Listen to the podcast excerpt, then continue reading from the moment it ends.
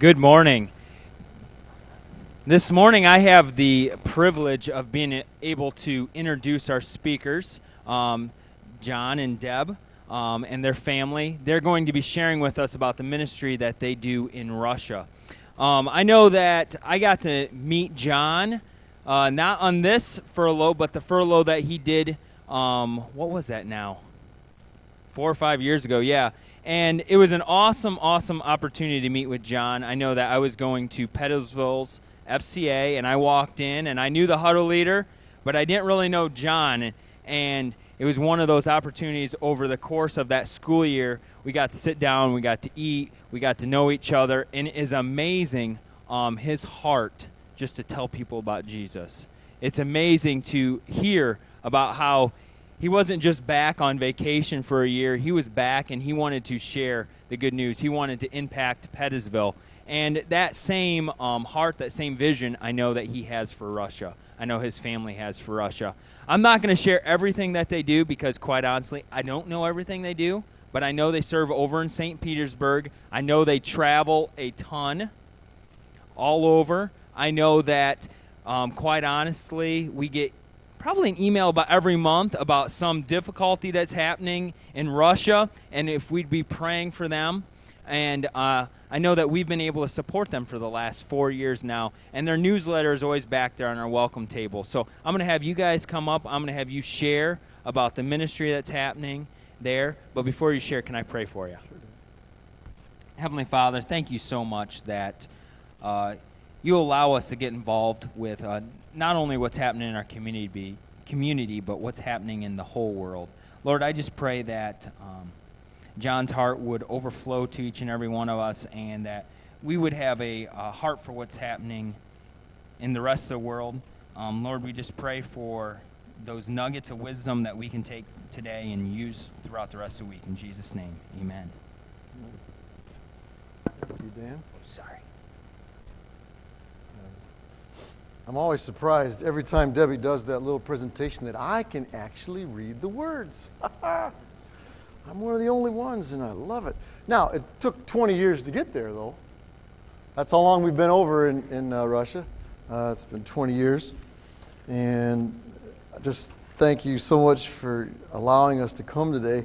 It's been a while. You guys have supported us. So, as I'm telling you and talking about what we do, the people that we work with, the areas that we work in, just remember that by your supporting the missions here and, and your offerings and your prayers, that you are involved in that work of spreading the Word of God to people who've never had it, you know, that blank book, uh, or, or, to kids who are, as I teach, I'm a teacher at a, at a Christian school, and Deb works at the Wycliffe office. One of the things about that Russian language if you guys want to see what your name looks like in Russian, you thought Noah looked funny, and, and so afterwards, if you go back, Debbie will write out your name on a little card, and you can put it as a, you know, here's my name in Russian. It's actually pretty cool. Some of the names look really weird. Uh, just let you know that. So thank you so much for your support, having us come here. One of the things, uh, this is the first time here at this church, though, and just a little bit of background about how we got involved in missions. A lot of times people ask, How did you get involved in missions? What was this? What? How did you do it? Well, uh, it started as a little kid sitting in my mother's lap. I probably never sat on her lap. I was always running around. But uh, uh, and when missionaries would come to church, I'd listen. And I thought, wow, that'd really be something. That'd be cool. So even as a little kid, I was kind of interested in it, wanted to get involved in missions, and it took a long time, but finally the opportunity came. When I was uh, 24 years old, I became, you know, I dedicated my life to the Lord. I met Debbie and we both realized we both had been called to missions apart, and we came together and realized that we were going to have to uh, we're going to choose a place to go together. So we're both, you know, 24. She was she's a little bit older than I am, and uh, we went to our denomination. Where do you start? So our denomination at the time that we were going was the United Brethren in Christ, and we went out to the missions, the head of the missions department and I remember as 24 years old, I was so excited and I'm ready to go. And I told them all the great things that I could do for their mission agency. And, and they had a place that they were just opening up that I just thought would sound really cool. It was associated with, this is 1984, so associated with communist China. And I thought, wow, that'd really be cool. And this old the guy that was in charge, he was this missions elder statesman. He'd been overseas in, in Africa for 20 years. And he was sitting in his big old leather chair. I still remember this. He's sitting in his big leather chair and he rocked back, put his hands on his, you know, put his hands on his stomach. He goes, okay, John, there's a few things you need to do. So I kind of started listening. He goes, first, you need to get married. Well, you know, Debbie, we were engaged, and she was sitting next to me in the chair, and I thought, all right. And uh, then he said, you know, and then you need to have kids. Wow. You, know, when you're younger and an old person's giving you advice on exactly what you want to do, what do you think? Man, that guy's wise. He's speaking the word of God right to me. And he said, you need to have kids because children, when you're in a different culture, they open up doors. You may not know how to speak, but they know how to play together with other kids. And all of a sudden, you're in the playgrounds or you're doing whatever, and it literally, literally opens doors when you have kids. And it's true. And so I was getting more excited. And he said, and then, John, you need to go to seminary. And I thought, man, this guy, he just has a heart for the Lord and can speak right into me. And he was leaning back, and I'm leaning forward in my chair. And, and then he said, and then you need to get out of debt. and I remember falling back, almost literally falling back in my chair, wondering, how does that work? How do you get married, have kids, go to school, seminary, and get out of debt? Right. Somebody's laughing. Somebody realizes that that just sounded. Remember last week talking about the faith and the fear? And, you know, Todd was here and he's talking about that. And, you know, I, I just thought, how in the world is that going to work? You know, I'm ready to go now. Well, that was 1984. In 1993, nine years later, I was on a, well, we were on an Air France flight heading to Russia uh, my, with my wife sitting next to me. She was pregnant. I had my Dallas Theological Seminary degree in my briefcase. And I had $7,000, all the money that we actually owned, in my briefcase, and we were debt free. So, nine years later of God's faithfulness. And so, that's one of those things as I was listening last week, I was thinking, you know, just that nine year period, I should, no matter what happens, I should look back and say, God was faithful for nine years. And, you know, when you're 24, 25, 26, it, that's a long time to wait and to work toward. But God was faithful and brought us to it. And then you think, I was flying to Russia. Think about that for a second. In 1984, when I was ready to go, if someone would have said, Hey, John, why don't you go to Russia? Well, that Russia didn't even exist. It was the Soviet Union.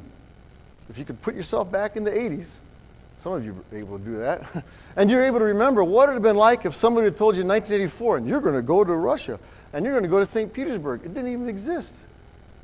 They had to change the name of the city for me to get there. It was Leningrad in 1984. When we went, it was St. Petersburg. It was the Soviet Union, now it's Russia. So God working all those things, and just it was incredible. And so we landed in, in St. Petersburg with Wycliffe Bible translators to go to all those brand new countries that had just been started. Debbie, I, I don't even remember how many there are 15 or 16? Um, it's one of the things, just a little aside. Uh, kids, as a teacher, uh, or as you know, sometimes your parents tell you how hard it was in school. Well, in geography, it's not true. When I was in high school, that big part of the world, one fifth of Europe and Asia, I could just draw a big line around, paint it red, and say Soviet Union. 16 to 17 countries have come out of there since then. Turkmenistan, Uzbekistan, Tajikistan, Kyrgyzstan. Has anybody done geography and put those in yet? That's the areas, those are the areas where we work. And uh, we're not actually translators. Uh, we tr- I took the courses and I wasn't able to do it, so I was in the support role in the translation process. But one of the things that we do, and, and now Debbie works at the Wycliffe office, and I work with the International Christian School in St. Petersburg with missionary kids teaching them. But at the beginning stages, we're in Wycliffe, and the job of both of our roles is to do this it's to focus on getting the Word of God into people's hands and training them to use Scripture for its God's glory and kingdom. So to read it, first off, to get it, to read it, to understand, and to do it. Now, why? I'd like to, there's a couple passages that we're going to look at, all dealing with Scripture and as the Word of God and as the sword of the Lord. The first one is in Ephesians chapter 6. It's a very famous passage. Uh, just read, I'm going to read verses 10 through 12 and then 17. So, our job is to get this weapon that they're going to talk, Paul's going to talk about here, into the hands of people and understand how to use it. It says in Ephesians chapter 6 Finally, be strong in the Lord and in his mighty power. Put on the full armor of God so that you can take your stand against the devil's schemes. For our struggle is not against flesh and blood, but against the rulers, against the authorities, against the powers of this dark world, and against the spiritual forces of evil in the heavenly realms. Verse 17. Take the helmet of salvation and the sword of the Spirit, which is the Word of God, and pray.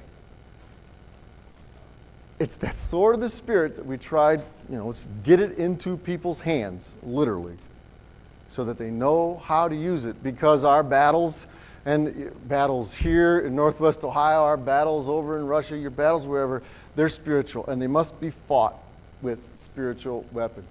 And that's the kind of thing that we try to do. That we try to do, that we do. Get the people the sword and teach them how to use it. As Deb mentioned, some of these major language groups, if, you, if you've never heard of these countries, I'm going to say it again, you know, Uzbekistan and Turkmenistan and Kazakhstan and Tajik, you know, all these stand countries, when it all opened up in 1992 and they became new countries, all of a sudden we have 17 or 18 new national languages. During that, before that time in the Soviet Union, it was all Russian. Everybody learned how to speak Russian, read Russian. They had the Bible in Russian, it's not a problem. But in 92, 93, when everything cha- happened and changed and they became countries, they all of a sudden had new languages, new national languages. And they were very proud of their national language, and all of a sudden Russian became second and Uzbek became first in Uzbekistan. And Kyrgyz became first in Kyrgyzstan, and Tajik, and all down the line. And they needed help developing their language. They're old languages, they've been written, but they needed help. And so they let the West, anybody, to come on in and help out. In some of those countries, we'd come in and we'd say, hey, we're going to do the Bible translation. They'd say, no problem, as long as you help us do this. Others, they'd say, you know, work on a dictionary for us, a Turkmen English dictionary. And if you're going to do the Bible translation, just kind of keep it quiet. And so they did. 20 years later, it's been 20 years now, all those major languages are done or in the final stages. Huge groups of people working, large organizations, United Bible Societies, working together to get these languages, these major languages, get them the Word of God. Now, over the last 10 years, however, the stand part of these countries has come up, the Islamic, Muslim parts. And all those countries I just mentioned, the stand countries, we have no missionaries working there anymore. They've all been kicked out over the last 10 years. Our work now has to be done through Skype or, or off site in some other neutral country. And, and some of the countries that we've done translations in, they don't even, at first they said it was okay. Now they don't even want the Bible back in. They don't even want the Bible in there. We have to bring it in. It's uh, different ways, you know, bring it in on your little thumb drive or text it in on some, somebody else, something like that, some sort of technology, technology to get it into the people's hands. These countries that at first said it was okay, and now they say, no way, we do not want the Word of God in there. And I always find that interesting you know, these countries supposedly, they're Islamics, they believe the Quran, and they don't even believe the Bible. It's some stories. Part of it they believe in the Old Testament, but the other part, it's just stories, but yet they say, there's no way, we do not want it in there. And I'm pretty sure, even though they don't know this passage, well, maybe they do. Uh, one of the things in the book of Revelation talks again about the sword of the Lord. Book of Revelation, chapter 19 and what the sword Lord is going to do to nations at the end of the times, or you know, depending on what you think on that. But here's what it's going to do. Revelation 19, starting at verse 11. I saw heaven standing open, and there before me was a white horse whose rider is called Faithful and True. With justice he judges and makes war. His eyes are like blazing fire, and on his head are many crowns. He has a name written on him that no one knows but he himself. He is dressed in a robe dipped in blood, and his name is the Word of God. The armies of heaven were following him, riding on white horses and dressed in fine linen, white and clean. It's Jesus coming down. And here's what he's going to do Out of his mouth comes a sharp sword with which to strike down the nations. He will rule them with an iron scepter. He treads the winepress of the double edged sword that we know from Ephesians and other places, is the Word of God. And Jesus is the Word, and He comes. And I believe that these, and definitely Satan, the enemy, understands that the Word of God is what judges the nations. The Word of God is going to come in, and they, don't, they are afraid of it. And we can see that even sometimes in our country. You can't say certain things from the podium. Uh, you, if you're in a public place, they don't want to hear because it judges them it strikes them down. It is shows them where they have gone wrong, and they just don't want it in there. So that's the spiritual battle that we're working with right now. Now, in so in the former Soviet Union, the major languages are done. Uh, now comes the fun part: the small groups. You know, when I was growing up, when I heard Wycliffe Bible translators, I would automatically and immediately think jungles, living in little huts uh, no electricity, uh, no running water. Well, that hasn't been the case where we've worked over the last 20 years, but it's starting to be the case now. We're just now in the process of going into the smaller languages. Um, 5,000 speakers, maybe 10,000 speakers. In Siberia, it's the reindeer herding tribes. Down in the Caucasus Mountains is in the south of Russia. It's just every mountain valley has its own language. And so it's these smaller languages, harder to get to. that people just, they need and they want the Word of God, but it takes a long time and a lot of work. There's one story that uh, was told to us by a friend of ours, a translator out in Siberia, just to give you an idea of what, why it's so important. Because everyone in the former Soviet Union, all those countries we listed, they can read Russian, no problem. They can read the Bible in Russian, no problem but the Bible's not in what we call their heart language or the language they speak at home.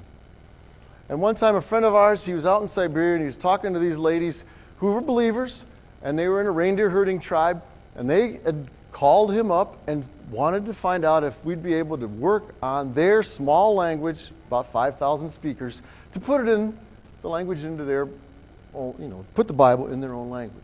So they were in this meeting and they were speaking in Russian and in local language and in their own little tribal language. And they were speaking and they were all excited. And at the end of the meeting, my friend said, Why don't we pray for God's direction on where to go from here? As soon as they started to pray, everybody switched to Russian. And he stopped and he said, no, Wait a minute, wait a minute, wait a minute. Why don't you pray in your own language? And they looked at him and they said, You mean God understands our language? I smile about a little bit and think about it. But every time they opened up the Word of God and read the Word of God, it was always in Russian. well, God understands Russian. Yeah, no problem. But my language? 5,000 people? He understands that? Yeah, he understands that. Wow. As I started praying, the first time they had ever prayed in their own language to God. And, and whenever they prayed, he said it was even, it was, it was even worse than Russian because they'd pray like King James Russian, thee, thy, thou. That something, and, and, and so he just said, no, no, pray. God understands. And that's the Bible that we try to get the heart language into their, into so they can read it and understand it completely. Deb's involved in that. Um, she works in the administrative office now, and when we go back this time, uh, her role is going to change a little bit. Now, i think it's pretty exciting. She's trained, um, she's been training people as they come over to Russia and training them to go out, um, missionaries, cultural learning, things like that. Uh, some changes are happening, and when she goes back this time, she's mainly going to be working with Russians who are missionaries, and they've joined up with uh, Russia Wycliffe. So they're going to be Russians, and she'll be training them helping them to understand what it means to grow different cultures, even in their own country, go to different cultures. Some of them will work in Russia, some of them will work in India, some will work in countries in Africa. And so she'll be involved in that. And it's pretty exciting, and we're looking, uh, I think she's looking forward to it. Yeah, she's looking forward to it. so that's, where we're, that's what Debbie does. Um, in, in a little while, we'll have a, in a couple minutes, we'll have a video to show a little bit about what I do. And I work at an international school. It's called the International Academy of St. Petersburg. And it does the same thing that Wycliffe does, is where we try to teach and train. It's a normal school, meaning it's just like Wauseon or Pettisville, not quite as big. Um, uh, Jake graduated last year from our school. There were five or six graduates. Five. So it's a small graduating class of five kids, but it, it's mainly um, missionaries and business people, foreigners. Uh, you'll see in the video, the large portion of them are from Asia, South Korea. Uh, and we go there to train them, to teach them, so that their parents can work either in business or in missions community in St. Petersburg. So if we have the video, uh, give a little bit, it's a four minute clip, give a little idea on what I do over in Russia.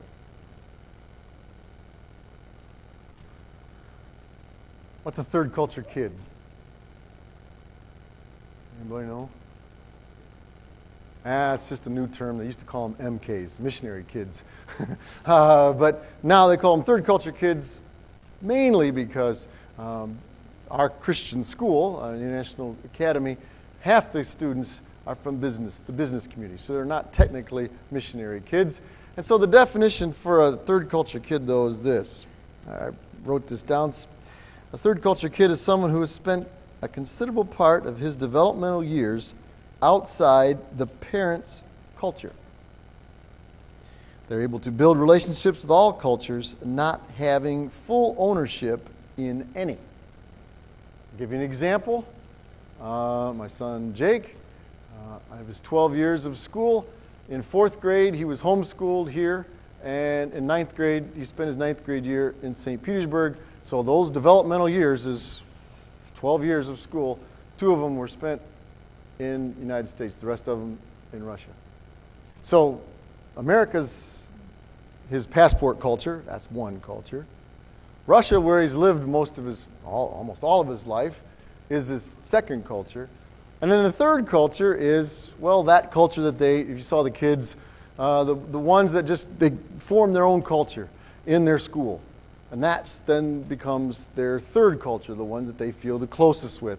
They're not Americans, although they look American. They're not Russians, although they can speak Russian. They're this third culture. And those are the kids that we work with, training them to use the Word of God. Now, what does that mean? So, just give you a couple examples of what that means in an international setting. Um, and I teach history and Bible, PE, uh, PE K through 12, um, um, history and Bible 7 through 12. Let's give you one example in history. This happened about five years ago. It's a history class. It's a small, small class. The classes are small. I had one German student, one Japanese student, one student from South Korea, and two Americans. And we were studying world history. And we get to World War II. All right? Okay. Whose history are you going to teach? All right? Because the German, what? Johannes, they, you, if you're a German, you forget about those 10 years. The Jap- Japanese student, and this is, I'm not kidding, they still wonder why we bombed them, Hiroshima. They don't understand. They're still a little bit upset. We've never said they're sorry about bombing. The South Korean, he's really glad we bombed the Japanese because they were in, they were in Korea, and that's finally got him out of Korea. The Japanese finally got out of Korea. And the Americans, you know, will, will it's the greatest generation. I've watched Saving Private Ryan. We did it all. Doesn't even include what the Russians think.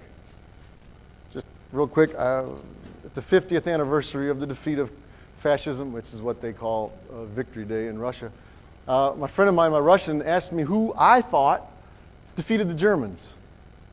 my Russian friend. I thought it was a trick question.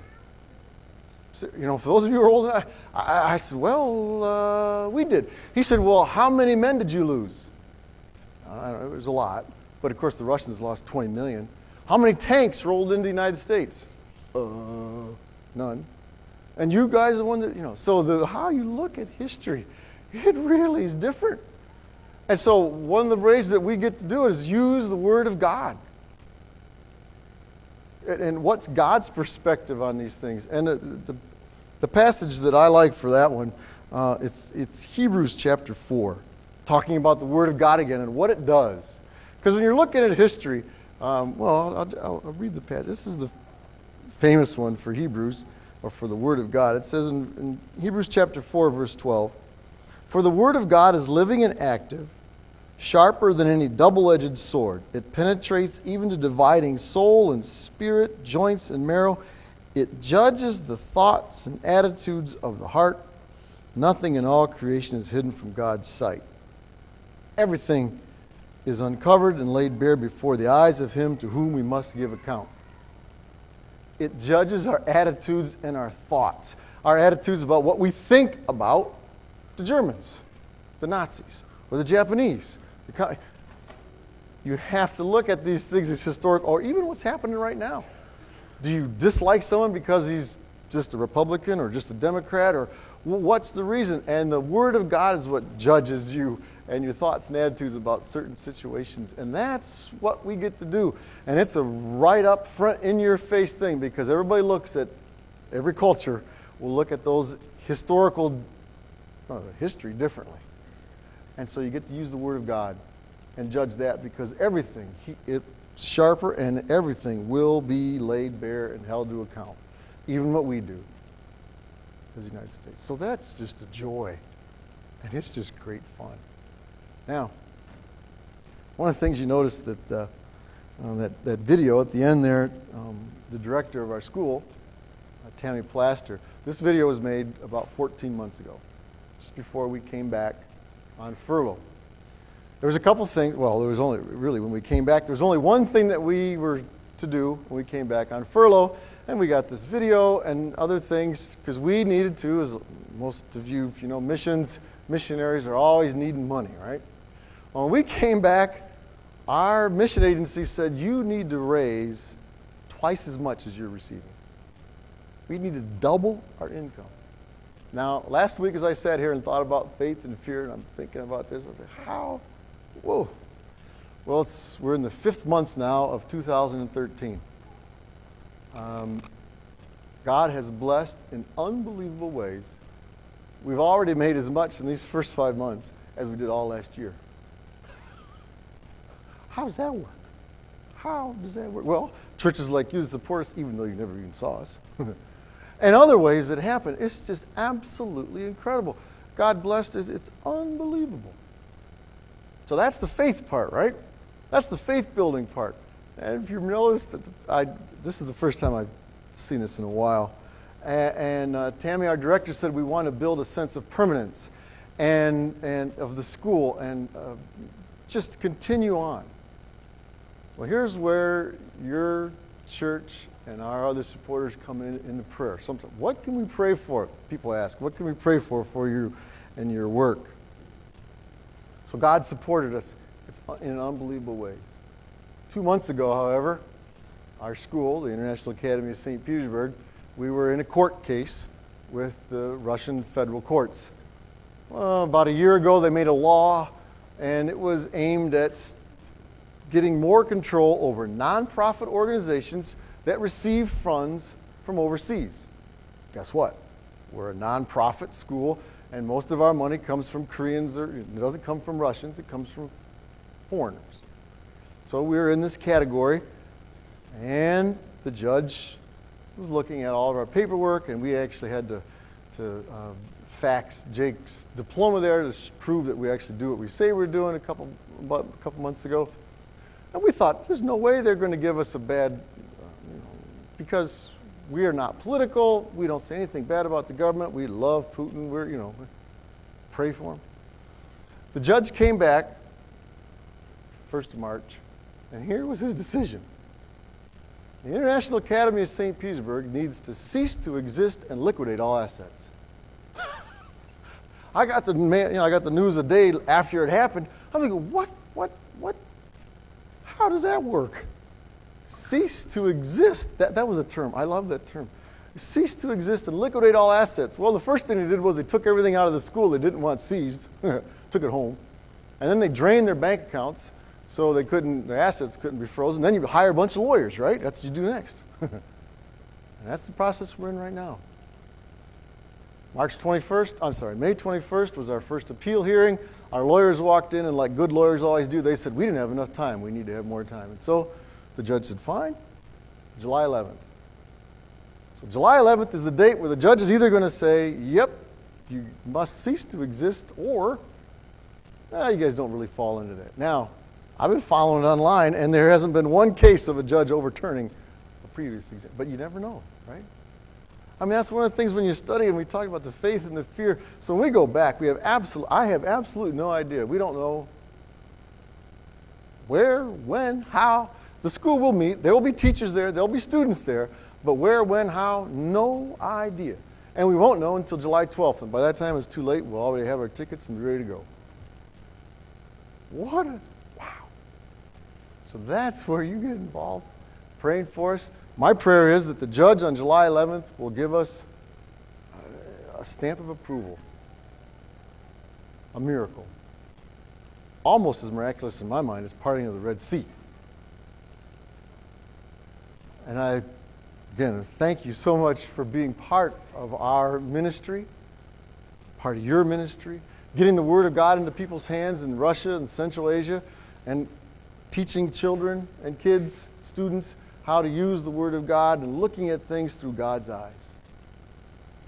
And we all have that chance, right? As Todd talked about last week, to live in faith or live in fear.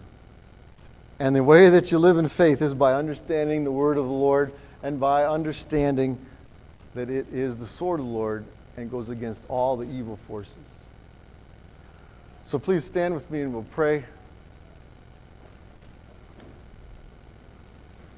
Lord, I thank you so much for this church, for True North, for helping us get the Word of God into people's hands and understand it. And Lord, I pray as we go about our week, as we're here in Northwest Ohio, we go about the month, that we not only listen to your Word, Lord, but we also do it.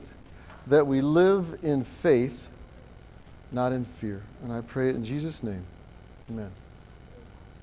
Thank you so much for sharing. Thanks so much for sharing what's happening over there.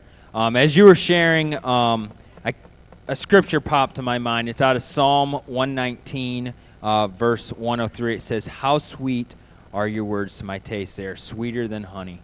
And um, I don't know about you, but I like to relate things back to food. If it wasn't for me exercising, I'd be much, much, much larger. Um, so here's my challenge as July 11th approaches. If we believe that the, the Word of God is sweeter than honey, and I know we all eat, we're going to at some time put some syrup on our pancakes, some honey, some sugar in our coffee.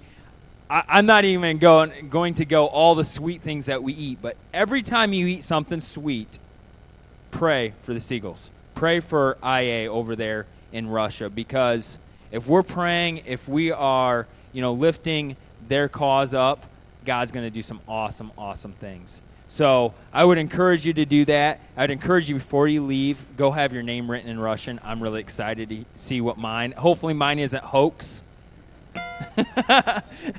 but um, the Lord be with you, and the Lord bless you. Amen.